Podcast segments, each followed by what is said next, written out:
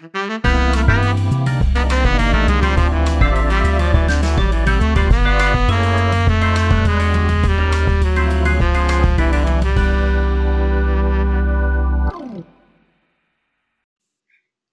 るニューヨーク、ニューヨーク主婦の？どんだけゆるいの？こんにちは。はい、こんにちは。以前にきっと、うん。アーティストは仕事ですかっていう、まあや、やりました、やりまねした、過去回で。うんはいあれも結構聞いてくださってるはいんですけど、今日は、アーティスト？そうね、アーティストは仕事なんですか？それとも趣味ですかみたいなね、うんうんそういうお話をしました。やりましたもしよろしかったら、また聞いてみてください。今、でハッピーアイスクリームだね。そう。うん。覚えてるハッピーアイスクリーム。は今日は、い。芸術はい。はどんな、まあ、メリットがあるのかなと。私たちの。やっぱり目、目を、目に、目にいいんじゃない？うん。違う、うん。え？どういうこと？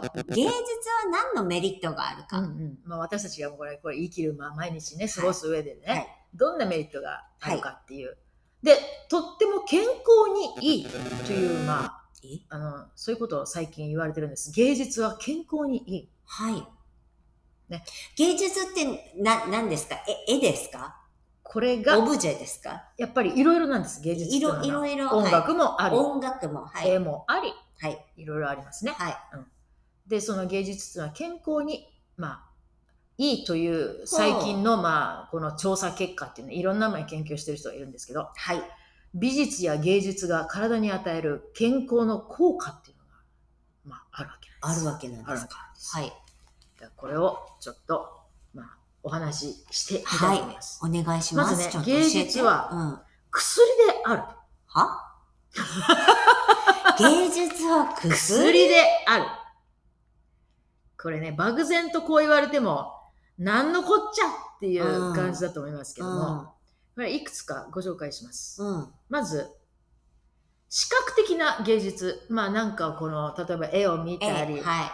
あの、オブジェみたいな、壺みたいなものを見たりね、銅像を見たり、はいこういうまあ目で見る芸術ですね。これを視覚的な芸術を用いたところ、これ精神的な疾患のある患者さんに対して、うん。ね、ちょっと精神的に問題のあるうん。患者さんに対して、この目で見る視覚的な芸術、うん。まあ、これをまあ見せたわけです。はいはいはい。それ実験ね。実験です。そしたら、はい。はい。患者さんの普段飲んでいる薬の量が大幅に減った。もうそれ実証されてうん、るうん、の。へえ。面白いね。うん。なんで？でも芸術を見て、なんかこの、お薬の量が減った。うん、心がひらひらっとなるような、脳がひらひらっとなるような、そういう刺激がきっとあるのかもね。そういう視覚的に何かの絵を見たり、へえ。オブジェを見たり、なんかしたときに、この視覚目から入ってくる刺激うん。っていうのが、この、まあ、脳を活性化したり、うん気持ちを和らげたりすることで、そのだっ、て精神疾患のある人が、その、いつも飲んでるこの薬、精神的なものを落ち着ける薬とか、まあ、いろいろありますよね。そういう薬の量が大幅に減ったと。へえ。いう結果が出てるんです。これすごいですね。そして、心拍。うん。心拍数。うん。これが今までものすごく早く心拍パッパッパ打ってたはいり、あと、なんだ不安定っていうのかな、心拍がね、はい。それがきちんとしてくる。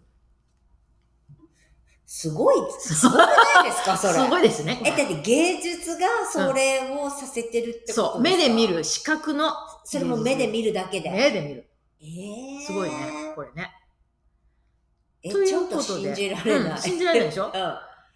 うん。なので、心拍、心拍の変動っていうのが、まあ、あんまりなくなってきた、落ち着いてきた、へえうんレベルが一定になってきた、という、まあ、ことなんです。ということで、もしかしたらこれはストレスを、まあ、軽減させる力があるということですね、きっとね。芸術にはね。見るだけで。面白い。うんねという話なんです、これ。だから、へーっと。だからこれは、まだこの研究の、うんまあ、途中なので、うんこれを用いて、これが、その、まあ、そういう患者さんたちへの、なんかのね、こう、きっかけに本当だよね。なれば、でもさ、人によってさ、うん好き嫌いがあるあるよねよね。あるよね。だから分かんないよね。だって、だったらさ、そういうワンダーランドみたいなのを作ってさ、うんその中で治療すれば、うんうんもっといいかもしれないわけじゃない、うんでも、そんなの人によってさ、うん好き嫌いまあ、そ。の、精神的な疾患っていうのは人によっても、その、そうだよね。いろいろ種類があるからね。うんだからきっと、みんながみんなに聞くかどうかわかんないけど、こういう聞くということは分かってきてるわけ。精神を安定させるっていうのかな。それって、じゃあアーティストって仕事ですよ。仕事でお医者さんみたいなもんですよお医者さんかもしねれないですよ、本当に。ということで、この芸術は薬であると。はそして2番目にはい、芸術的な活動。今度は活動する方です。見る方じゃなくて。あ。はい。今のは見せたはい。方ですね。はい。だから芸術をする人じゃなくてはい見た人ですね。はい今度は芸術的な活動をする人です。物を作ったり。物を作ったりはする人です。い。はこれはもう完全にストレスを解消することができる。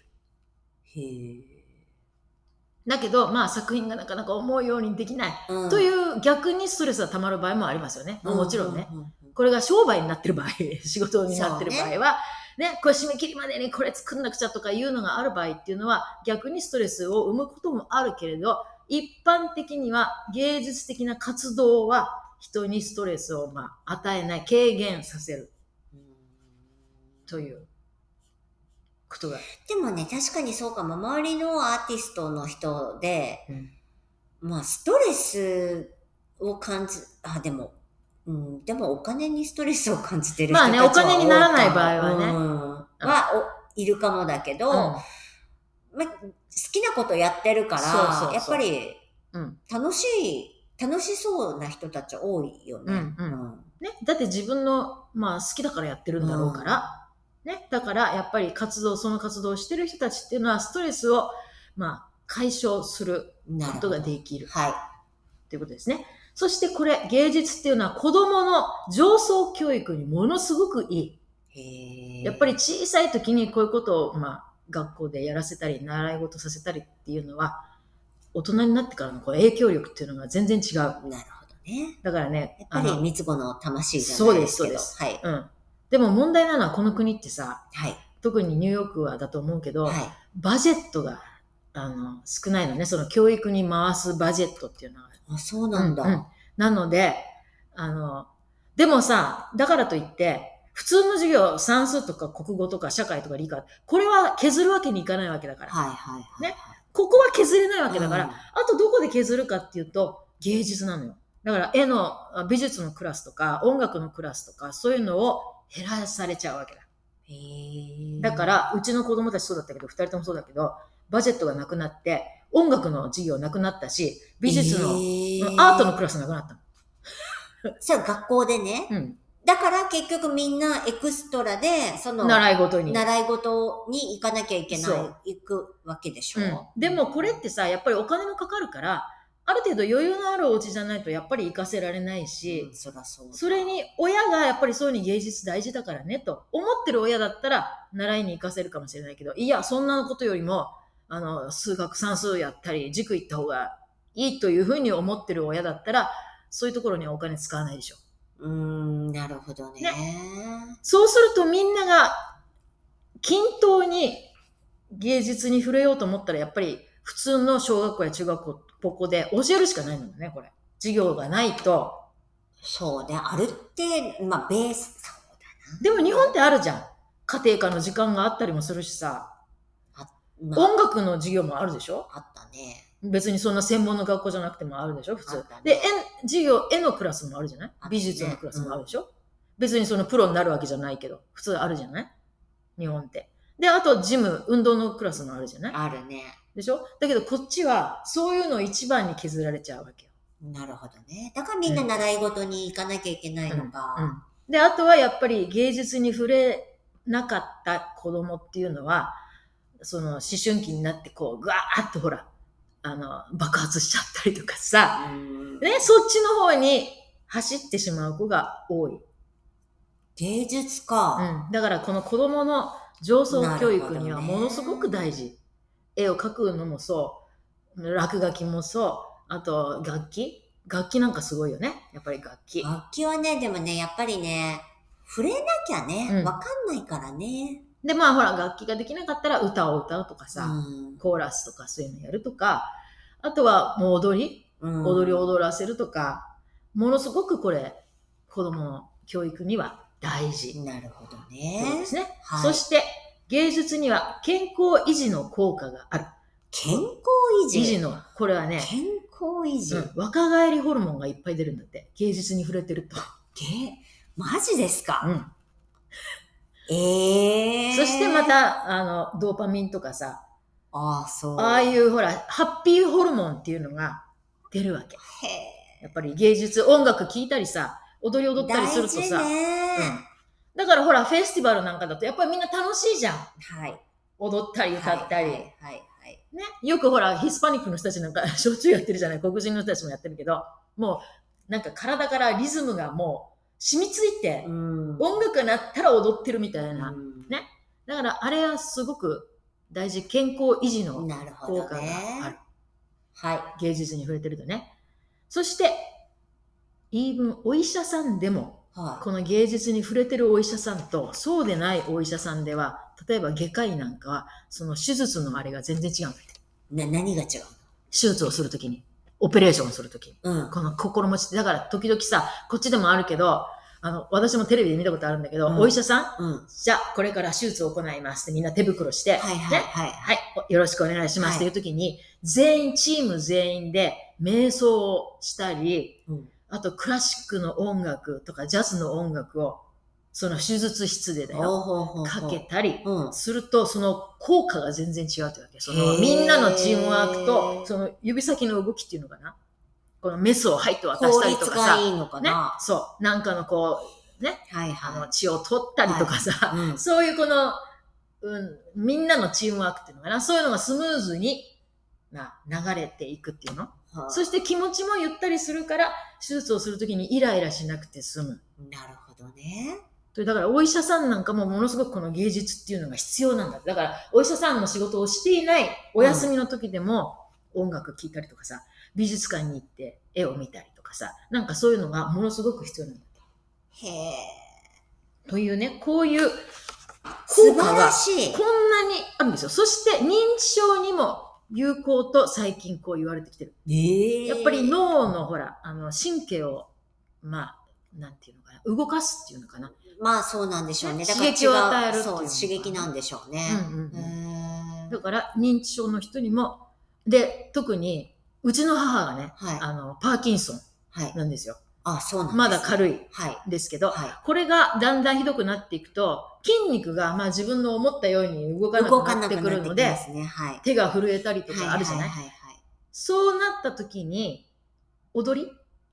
踊りをやらせるといいんだって、パーキンソンの人にだからフォークダンスでも何でもいいわけ。フラダンス。フラダンスでも何でもいいわけ。踊り音楽を聴いて、それに体をうん合わせるっていうの。動きを合わせる。フォークダンスとか今久しぶりに聞いたけど、今踊る人いる？フォークダンス。チャンチャンチャララン、チャンチャンチャランってああいうの。マイマイマイでしょ？いないと思うな、フォークダンスは。まあでもそうですね。うんダンスですね。サルサとかね。そう。で、特に音楽に合わせて体を動かすというのが、ただのこうステップだけでもいいじゃない？なんか音楽流して。そう。あーなるほどそこがね、ものすごい高等技術なのよ、これね。音楽に合わせて体を動かすっていうの。リズムを合わせるっていうのかな。これはね、誰でもできるようだけど、案外、音痴の人ってできないからね、これ。そうね、ステップがおかしいよね、ステップいつもおかしいでしょね。あれ？って思うそよね。う。だからね、うんこれ案外、あの、技術がいるんですよ。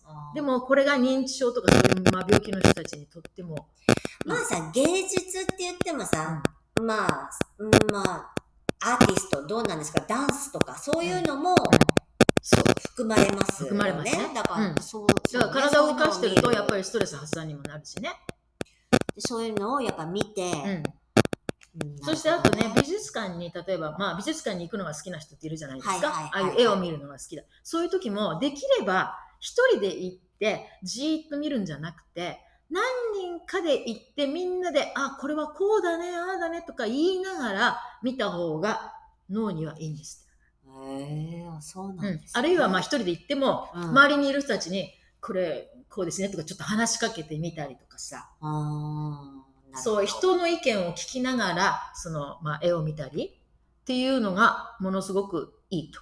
でも今、うん。ゆねちゃんが言ってる芸術っていうのは、絵とか、オブジェとか、うん。音楽と音か、楽、だから踊りとか、ククラシックとかってことですか、うん。まあクラシックじゃなくてじゃなくてもな何の音楽でもいいんですか、うんうんうんあはい、でもまあ、ほら、ヘビーメタルとかさ、うんそういうの、まあそういうの聞いてストレス解消する人ももちろんいまあ、るし、好きな人は、ね、好きな人はねね。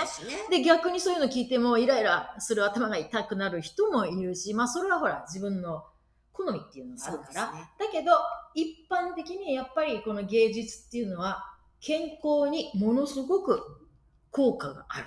うん。なので、やはりちょっとまあ落ち込んでる人なんかも誘って美術館に行ったり、コンサートに行ったり、ね、するのもまあいいし、特に認知症とかにななりかけてる親御さんとかね、連れてそういうところに行くのもいいなんし、か、なんかこうやっぱ新しい刺激っていううこそそうそうそうとですね。うん、一緒に体を動かして踊ってみたりしてもいいし、っていうことで芸術っていうのは薬であると。素晴らし素晴らしいね。い。舐めてちゃいけないよ。舐めてちゃいけないぞっていう。だから世の中にはやっぱりね芸術なんかいらない特にトランプなんかはそういうふうに前言ってましたけど、本当、うん、芸術はもういらないんだよ。だからアートにお金をかける必要ないんだよと。だからあのホワイトハウスにうん。歴代の大統領たちはよくあそこにミュージシャンとかいろんな人を呼んでコンサートやったりとか、はいはい。いろいろしたわけですよ。だけどトランプはあの4年間に一切それしなかった。彼はそういうのには興味がないから。でもさ、やっぱりこのパンデミックの間に、やっぱりコンサートがなかったりとか、うん。そういうひ一緒にみんなで集まる場所っていうのが、やっぱほほぼほぼなくなったわけじゃない、うん。うん。やっぱりそれって、人の、うーん、人に与えたダメージってものすごく大きいよね。うんあるある、うん。あるね。今、今なんか、それがか解禁されて、今普通に、まだ普通ではないけど、でもまあ普通にそういう、まあね、野球場とかさ、うんうんうん。今はコンサート会場とか今行けるようになったじゃない、うん。美術館だってさ、まあ人数、人数系、せ人数制限もなくさ、行けるようになって、ああ、なんかありがたいなって思うようね。ん、そうね、うん。うん、だからやっぱりああいうのができなくなるとこういうふうになるんだなって。まああれも考えてみれば一つの教訓あの時期 2, 2年3年ぐらいの間、本当に。教訓にはなってるよね。なった。あ世の中こうなっちゃう。大事だよ。だって大事だよね。あと、自然とさ、そうね。やっぱね、その緑とさ、うん。そういうのってすごい大事だなっていうのを感じたこそうねとだったよ、ね。それでやっぱりさ働いてる人が減ったから、うん、あの自動車なんかも減ったじゃない？走ってる自動車とか、ね電車とか、うんそうすると空気がかなり良かったかよかったね。空気も良くなってね。らね青空が割とうん、綺麗な青空があったよね。だからまあ、あれはあれで、そういう必要だったのかなという気もするよね。そうね。もしかそしたら、ね。私たちも、んやっぱ、その、今までの生活っていうのを一回見直すうんっ。ていうのにはいい時期だったのかもしれないね。うんそうかもね。芸術ね、うんなるほど。だからやっぱり、り芸術っていうのを甘く見てはいけないですよと。これで病気が治ったり、まあ、するわけなので。本当だね。で、なんか前にも聞いたことあるけど、がんの人たちにうも、ん。やっぱりその病院でうん。音楽を聴かせるっていうのをすると、ものすごくこのがん細胞がやっぱりちょっとずつ消えていくっていうか、弱くなっていくっていうのかな？うん、なんかね、そういうあの話を聞きました。ああいろんなミラクルがあるんですね。ミラクルがあるんだようん音楽ね、うんでも音楽、そうね、確かにでもそういうものがなくなったらつまんないよね。つまんないよねうん。うやっぱり彩りを与えてくれる。どうしても必要と、と言われれば、まあほら、他に大事なものがいっぱいあるから、もちろん、生きていく上でね。まあね、最低限度のね。最低限度のね。だけど、それにプラスアルファっていうのが絶対にまあいるわけだから、その芸術っていうのはそこだよね。プラスアルファの。だからまあおかずで言ったら、その、うん。もう一ド品ーンって、このドーンのメインじゃなくて、メインのそばについている、うんちょっとした小鉢？小鉢おかず。それがあって初めてこのメインが引き立つっていうかさ。本当だね、やっね。ぱりそれ1個だけじゃさ、ラーメン1杯だけじゃさ、それに餃子もあったり、いろいろあって、まあね、美味しいっていう。なるほどね。あで、でも、いいですね。その、まあ、芸術って本当にわす、まあ、特にこの4年間で、うんなんか忘れかけそうてだね。しまってるけれども、うんやっぱり今こうやっていろんなね、ものがこうオープンになってくるとね、うんやっぱりこう、嬉しいもんうんね。楽しいしね、うん行くそうだよね。のもね。うんうん、だから芸術嫌いっていう人はまずいないでしょ。そんなに興味がないっていう人はいると思うけど、嫌いという人は多分いないと思うから。そうですね。ね本当に。うん、だからこ触れはれましょう。触れましょう。はい。ということで、この、まあ、ボケ防止にも本当ね。いい芸ね。術はいいと思いますので、皆さはいん、。ぜひ。ありがとうございました。ありがとうございました今日もご教授いただきまはい。また学びましたね。はい。ありがとうございます。